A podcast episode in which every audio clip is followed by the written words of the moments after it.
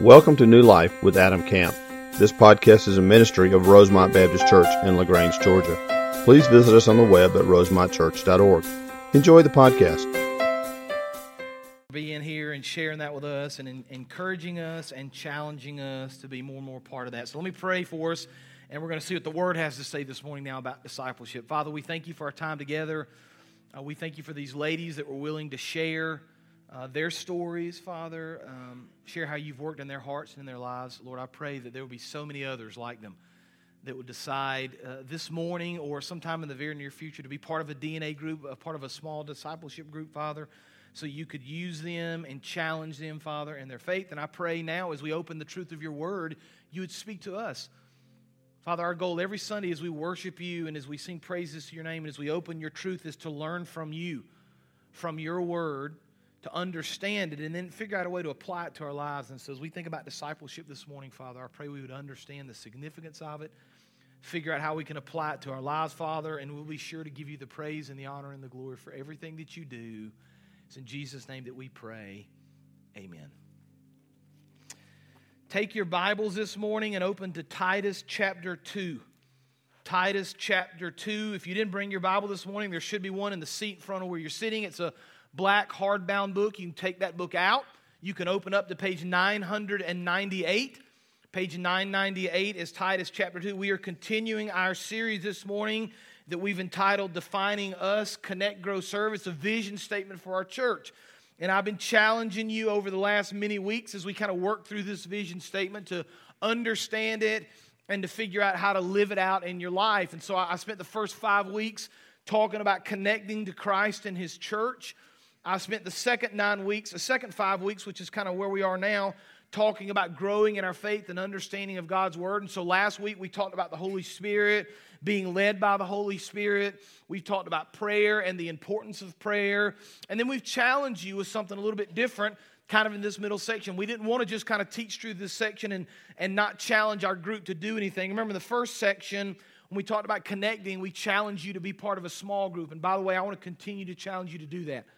We, we want you to connect to Jesus and His church. We want you to be connected to a small group somewhere. So you're, if you're not in a small group, you go to the Connect desk this morning. You can come talk to me. You can find Jeremy Phillips. He'll be around. We would love to talk to you about connecting, being involved in a, in a Sunday school class or small group that meets at some other time. We want you to connect in that way. But the middle section, we wanted to challenge you as we thought about growing in our faith and understanding of God's Word. We wanted to challenge you to memorize Scripture. And so the challenge again is that you memorize John chapter 1, beginning in verse 1 through verse 18. Now, that's a lot, right? We've given you several weeks to do it. We're still working on it. The, the vision, the goal is at our Christmas Eve service. We'll recite this together without the words. We'll know it by heart at that point, and then we can take that with the light of the gospel of Jesus Christ out into the world. The thing I love about memorizing scripture is that for me, the more I work on it and the more I memorize it, the more it just pops up in my day to day life. I'll be driving down the road and I'll start thinking, in the beginning was the Word, the Word was with God, the Word was God. It's amazing when you memorize Scripture, good things go in, good things come out. And so, one of the things we've been doing in our service is challenging you with your memorization. So, here's what we're going to do this morning. I want you to pull up for me John chapter 1, verses 6 through 10. We have that on the screen. Now, here's what we're going to do this is the pop quiz, okay? This is the pop quiz. We're going to say out loud John chapter 1, verses 1 through 5 without looking at anything, right? Some of you are like, oh my, you're getting your phone out. You're trying to find it real quick so you can look at your phone. That's okay if you need to do that. No big deal. Nobody's going to judge you. We're just going to challenge you to do this. Now, I'm going to go ahead and tell you the 830 service knocked this out, man. It was like in unison. They said verses 1 through 5. It was incredible. So a little bit of pressure on you guys to keep that up, to do it well. We're going to say verses 1 through 5 without looking at anything. If you need to look, that's fine. We're not going to have it on the screen, and then we're going to jump right into verse 6. Okay? Everybody ready? sure, why not? I guess. Here we go. In the beginning was the Word, and the Word was with God, and the Word was God. He was in the beginning with God. All things were made through him and without him was not anything made that was made. In him was life, and the life was the light of men. The light shines in the darkness, and the darkness has not overcome it. there was a man sent from God whose name was John. He came as a witness to bear witness about the light that all might believe through him. He was not the light, but came to bear witness about the light. The true light, which gives light to everyone, was coming into the world. He was in the world, and the world was made through him, yet the world did not know him. Excellent. Look at you. Now, look, I don't know, uh, I'm not speaking for anybody here, but I just am assuming that by memorizing this, these verses of Scripture, some of y'all have memorized more Scripture than maybe you've done in a long time, and praise the Lord for that. I'm really proud of y'all. Did a nice job, one through five, sounded like y'all knew it, man. That was really, really good. Keep working, keep challenging. Say it with your family some. Say it as you're driving down the road. Study it and learn it, right? This is exciting because we're going to keep doing this together as we keep studying and understanding. Now, this is the last week in kind of our middle section of Grow. Today is discipleship, but I want to go ahead and let you know we have our new books available, the Serve books. Right? We've done a book about Grow. You pick one up in your Sunday school class or small group. We're out here at the Connect desk. We did one uh, about Connect. We did one about Grow. The brand new one, Serve, is out today. It's available at the Connect desk. It's available in your Sunday school class or your small groups. Jeremy Phillips has done a phenomenal job with those, by the way. If you see him, thank him. You have no idea the hours of work that goes into putting out one of these little booklets. Uh, we produce all this in house, and he did the work. So if you see him, thank him. He did a phenomenal job producing things. So pick one up, get ready. We start Serve next week, and we're going to really challenge you in that section of Serve to do something more, okay? It's not about sitting and soaking, it's about going and doing. Now, today's about discipleship. Before we get to discipleship, I want you to kind of think through an illustration and an example with me. Any uh, college football fans in here? Anybody like college football? Three or four of you? Okay. A couple of murmurs through the crowd, depending on how your team did yesterday. I think most local teams did okay. I think they won for the most part. Uh, it was kind of a, a, messy, rainy day. If you got to watch any of those games uh, in the southeast, especially with the tropical storm come through, kind of messy. But we like football. We enjoy football. Football's changed a lot in the last many years right? Uh, many, many years ago, it was very different. I mean, the equipment was different. Believe it or not, kids, there used to be a time where they didn't wear face masks. Did you know that? They just wore leather helmets. That's true. Equipment has changed. The, the strategies of football have changed. The way in which they run plays, all the stats they keep up with, the way in which they work out and they eat, and the, the physical ability of these guys, all those things have changed over the years. It kind of has uh, moved and morphed into something very different than it was, say, 50 years ago. But one of the things that, that has not changed about football is the ultimate goal of every game.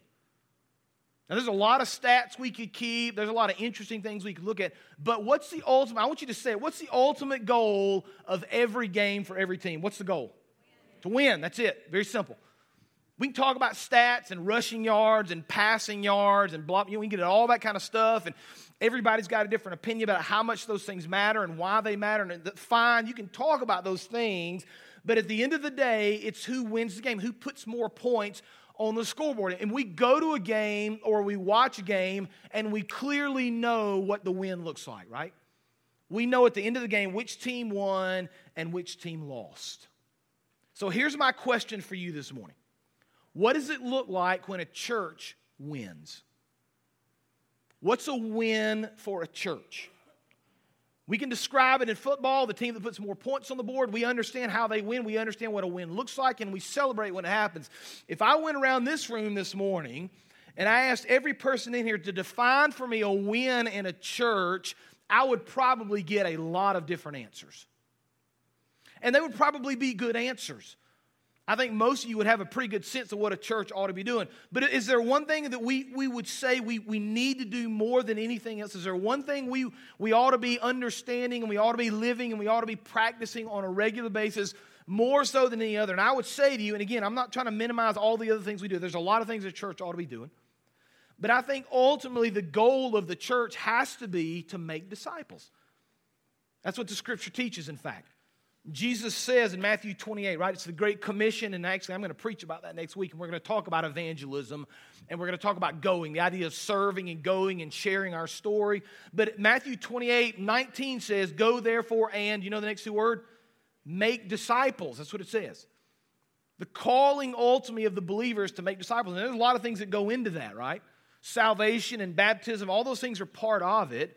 But as a church, as a group of followers of Christ, if we're not making disciples, we're missing the teaching of Scripture. Because it's been said, like every organization, and this is certainly the case of the church, every organization is one generation away from disappearing. Like if we don't train up the next generation of believers, there's no, not going to be anybody here when we're all gone. That's why I love these videos that we do of these kids, especially. It just blesses my heart to hear their stories, to know that, that they're, they're growing. And I have questions sometimes from people about these videos and, and how we do them. Listen, we, we let these kids tell their stories. And so sometimes they're not super polished.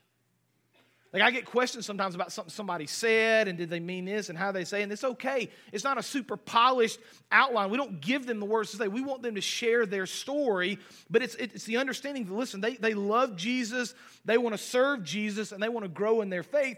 And so we've got to train them and disciple them so when they're our age, they're going to step up and be the leaders of the church like so many of you are. And so I want to think this morning about discipleship. I want to think this morning about growing in our walk with Christ, our understanding of God's word through discipleship. And I want to ask you a question as we move forward. I want you to kind of ponder this as we study this text this morning. How serious are you about discipleship? How serious are you, not your neighbor, not your Sunday school teacher, not the pastor, how serious are you about discipleship. So I want to look at Titus chapter 2 this morning. Paul gives us a just a real clear model, a real clear calling. This, this book is written to Titus, who was a, a trusted friend of Paul's, devoted to Paul. And Paul, when he writes these letters, uh, wants to encourage and really challenge uh, in the faith. And so he's going to do that in Titus chapter 2, specifically about discipleship. Titus chapter 2, beginning in verse 1. You can follow along on the screen with us as well. Paul says, But as for you, he's talking to Titus here, teach what accords with sound doctrine. Now, watch this, verse 2. Older men are to be sober minded, dignified, self controlled, sound in faith, in love, and in steadfastness. Verse 3 Older women, likewise, are to be reverent in behavior, not slanderers or slaves to much wine. They are to teach what is good, and so train the young women to love their husbands and children, to be self controlled, pure, working at home, kind, submissive to their own husbands, that the word of God may be reviled. Verse 6 likewise, urge the younger men to be self controlled. Now let's stop there and let's make just kind of a foundational point that we find in these first uh, five verses, six verses, but are going to continue on through this whole text. Here's the first kind of foundational point. Number one mature believers should be teaching young believers how to live for Christ. That's foundational. Right? The older, wiser, mature believers, and I'm, I'm talking to a lot of you, should be willing to train younger, younger believers how to live for Christ. If you're an older, seasoned kind of veteran, and, and you know, that's a, a, kind of an arbitrary idea. It talks about the older men and the older women. What does it mean to be a mature in your faith? And I would say, listen, if you've been a believer uh, five or 10 years or more, you fall into the category. Like if you've been a believer for that long, you ought to have, at least through that time, learned and understood and grown enough in your faith that you can be training someone else. And so we see this model, this, this real simple model of the older men and women, verses 2 and 3, training the younger women and the younger men. So there's just a real, I just want to kind of make sure we're, we're very clear on this model. I don't want there to be any confusion or mistakes. If you're mature in your faith, you should be training people that aren't. Okay, this group that we had up this morning is a, a beautiful example of that. It's a lady Amy, who felt called to the Lord, she kind of gave her story there, how the Lord spoke to her, led her to do this. wasn't something that was necessarily even on her radar, but through her study and through a prayer and through just listening to the, the movement of the Spirit in her life, she decided to start this group. Now she's got these ladies that are with her and they're growing in their faith. And so you've got the idea that they're growing together, they're learning together, they're challenging one another on a regular basis. And by the way, just so you're clear, this is different than a Sunday school class. Right, if you want to kind of think of the, the, the, funnel model, and I know we don't necessarily think in these terms, but like kind of the worship service, lots and lots of people in our worship service. Right, that's the first step for people that typically visit our church. They're going to come to a worship service. That's fine. Then we kind of try, we want to funnel those people down into a small group somewhere. We want everybody in a Sunday school class or a small group that meets at some point during the week. But if you kind of continue that funnel on down, we want all those people to get into a DNA group, which is a smaller group of people that are willing to share their life with each other, men with men, women with women, so they can have the kind of discussions they need to have to challenge each other in their faith, to walk together in studying God's Word. Why do we do that? Because it's called of us by the Lord to do it. It's real clear. So, like if you're an older, mature believer and you're saying, listen, I've never poured into anybody, I've never trained anybody, I've, I've never uh, taught anybody anything. I would pray and really hope that this scripture this morning would challenge you maybe to take that next step. And so there are kind of two ideas here, very simply. There's the teacher, we need people that are willing to teach, and there's the learner, we need people that are willing to learn. So you may say, listen, I've only been a believer for a couple years, or you may say, listen, I've been a believer for several years, but I've, I've never really grown in my faith. I've never really understood what it means to be a Christian. Uh, I've never really understood what it means to, to walk with Christ, and I've never really learned the Bible. Then you'd consider yourself a learner. So you would find somebody that would teach you, that would train you, that would equip you, that would lead you. I'll never forget when I was in college, I grew up in a, in a really small church. I didn't grow up in a church anywhere close to this size. The church I had was, was way less than 100 people. And our youth group on Wednesday night was my sister, me and my sister, and three other brothers. And, and they were there most of the time, sometimes they weren't. So high attendance for us was five. That was a big deal for us. If we brought a friend, we were just, whoa, we're going to find these people, place for these people to sit. It was just amazing for us to have one extra person. So it was really small little church.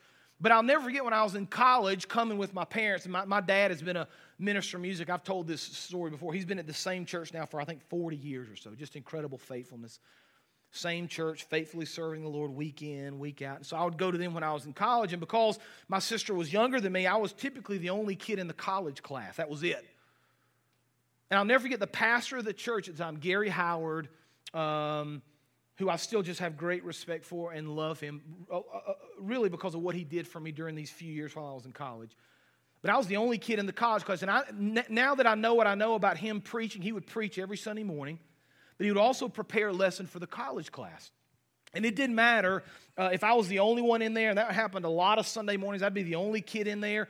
Every now and then we'd have a couple of other people, but by and large it was a small class with just me. And I'll never forget, Gary never said to me, Listen, Adam, you're the only one this morning. I'm going to kind of send you to another class. Or he never said, Listen, uh, the class hadn't really grown much, and so uh, I just would rather spend time in my study in the mornings praying and preparing for the sermon. He never said those things to me. Instead, what he said was, Listen, I'm going to be faithful every week, Adam, to prepare this lesson.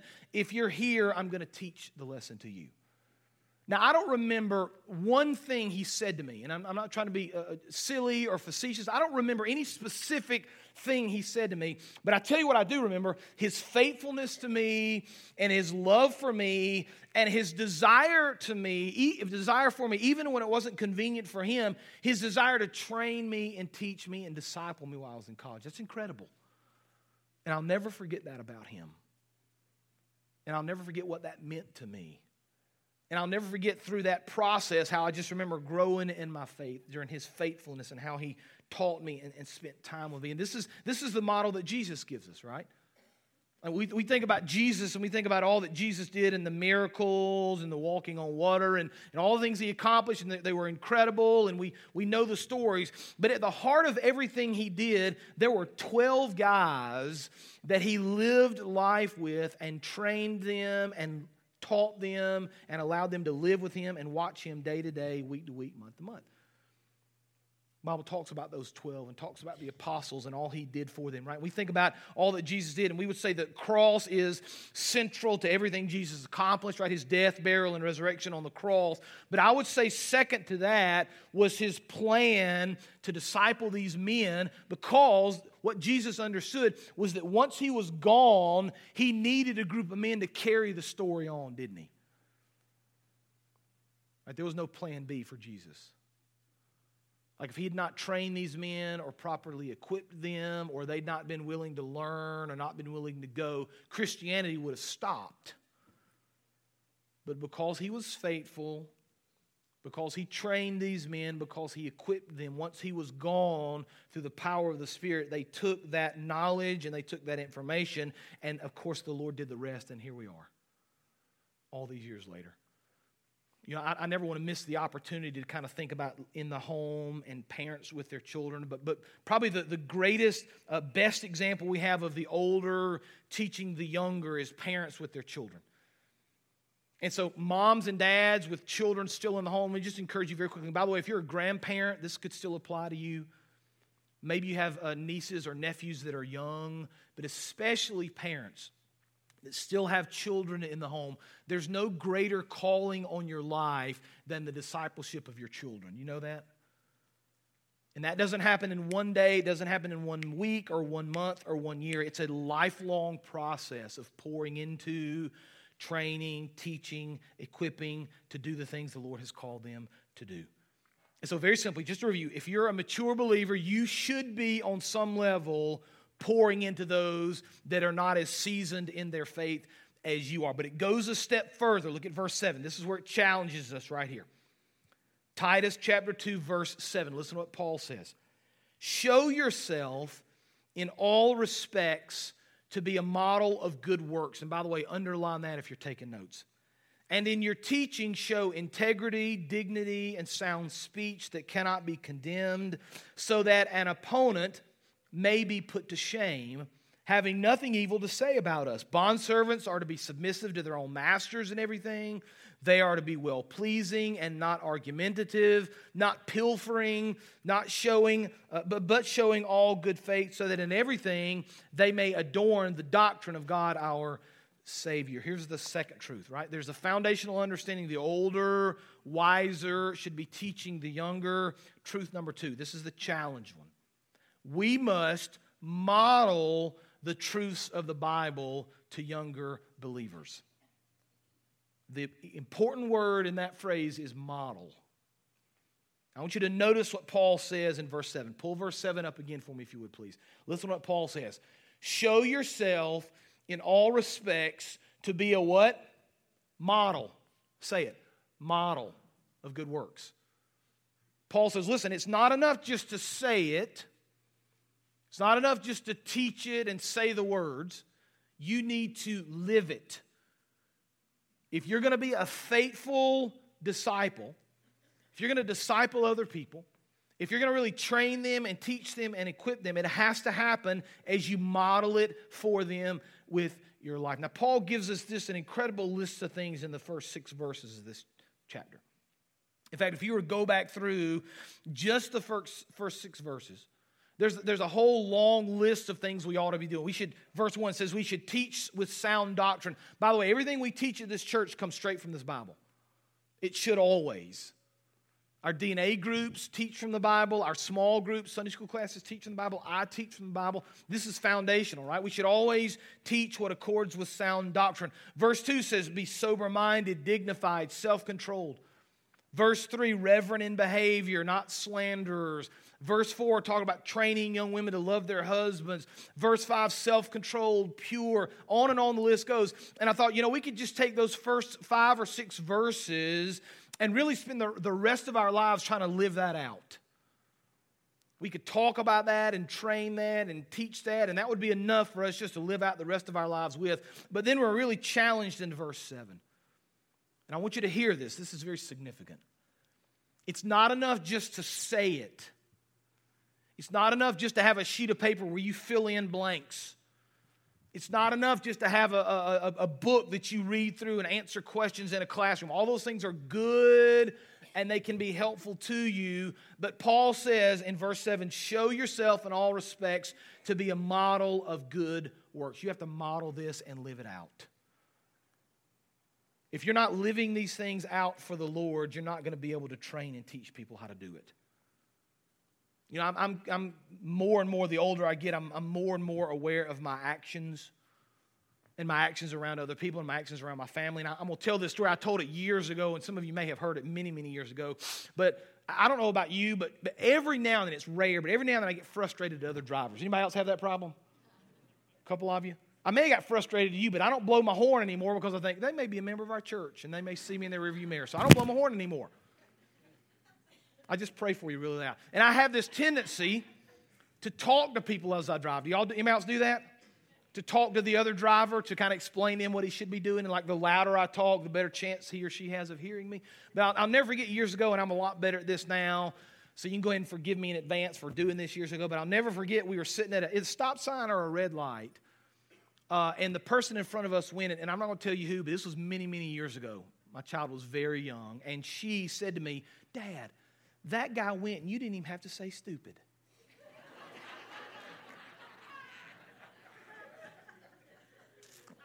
well, you know, you're right. You're right. I didn't have to this time. He went like he was supposed to go. But it's at that moment I realized, Adam, maybe need to be careful the things you say, right? Amy tells me I have to be more pastoral. That's what she says to me. You need to be more pastoral when you drive, right? Okay, that sounds good. But I'm aware the things we do matter to other people, right? And Paul says, listen, it's not enough just to say it. It's not enough just to fill in blanks on a sheet of paper. You need to model it, you need to live it. I think about my granddaddy. Many of you have granddaddies or grandmamas or moms or dad that taught you and trained you. I think about my granddaddy. My granddaddy never one time said to me, Hey, Adam, today I'm going to teach you how to drive a tractor in the backfield. Have a seat. I've got a diagram of the tractor. I don't know if that's me or not. I've got a diagram of the tractor here that I'm going to teach you and train you on. Then we're going to take some notes and we're going to fill it a sheet of paper. He never said that. You know what he said? Hey, Let's go, uh, let's go bush hog the back pasture. Come jump on the tractor with me. So I got, got on the tractor with Granddaddy, and I learned how to drive a tractor watching Granddaddy model it for me. You think about parents, moms, dad, all the things we teach our kids, not by what we say, but by how we live and act. That's what Paul's getting at here, right? As we disciple and train people, we do it by the way we live. Our actions, our attitudes, how you run your businesses how good of a boss or an employee you are when things don't go the way you want them to go, how you model this at school, teachers in front of kids, kids at the lunch table, how you model this on the, on the baseball field. Right? You want, you want to kind of get to the character of a person. Watch them when their son is called out when he was really safe. All right, been there, done that. We need to be living this. Not enough to say it, not enough to have the right answers. We need to model it. Now, here's what somebody thinking. We got to wind down with this. I, I, it's difficult, not easy for me, Adam. I hear what you're saying, but translating that into the real world and me actually living things out is difficult. What do I need to do? Look at verse 11. Watch what Paul says here. Titus 2:11. For the grace of God has appeared, and, and praise the Lord it has. for the grace of God has appeared, bringing salvation for all people, training us to renounce ungodliness and worldly passions, and to live self controlled, upright, and godly lives in the present age, waiting for our blessed hope, the appearing of the glory of our great God and Savior Jesus Christ, who gave himself for us to redeem us from all lawlessness and to purify for himself a people for his own possession who are zealous for good works. Declare these things, exhort and rebuke with all authority. Let no one disregard you. Now, there's a lot in there, a lot we could say, but here's the third truth I want you to see. When you struggle believing you can do these things, when you struggle thinking that you can really train and teach people, truth number three, the grace of God makes all of this possible. You're not going to do it on your own. You're not strong enough, you're not smart enough, you're not wise enough. You can't do it on your own. It's only through the grace of God that this is possible. And that's what Paul says in verse 11 For the grace of God has appeared. Praise the Lord for that. You know, I don't think any of us have any idea how significant and important the grace of God is in our lives. Paul says, listen, it's appeared, it brought salvation, verse 11, and it brought training, verse 12. So, through the grace of God, God has given us His Son that brings salvation, and He's given us His Word to train us, to teach us, to encourage us, to rebuke us in the words of Scripture. Paul says, listen, you're not going to do this on your own. You're not strong enough to do it on your own.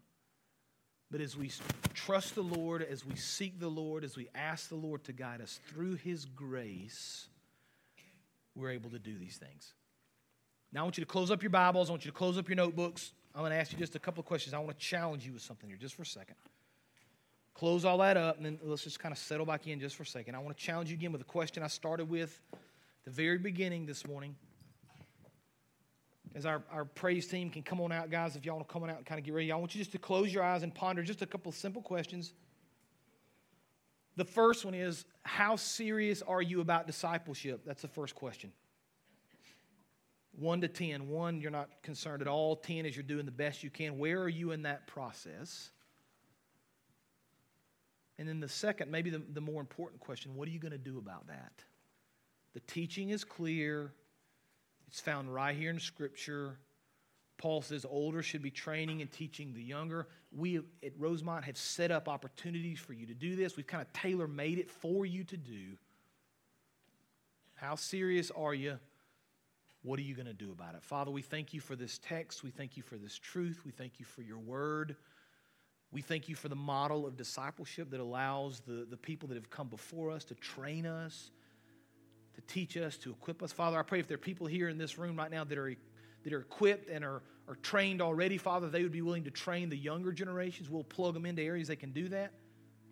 And if there are younger people that need training, I pray that they would be willing to find someone that can do that. Help us to plug them into that as well, Father. Use this teaching and this truth to challenge us to be more Christ like and we'll give you the praise and the honor and the glory for everything that you do. It's in Jesus' name that we pray. Amen. Stand this morning. The altar is open. I'm going to invite our, our prayer team to come down. Some prayer members will be down here. If you'd like to pray with them or you'd like to pray with me, this is your time to respond as we sing together. You come this morning. Thank you for joining today's sermon. We would love to hear how today's message blessed you. Use the contact us link on our website at rosemontchurch.org. God bless.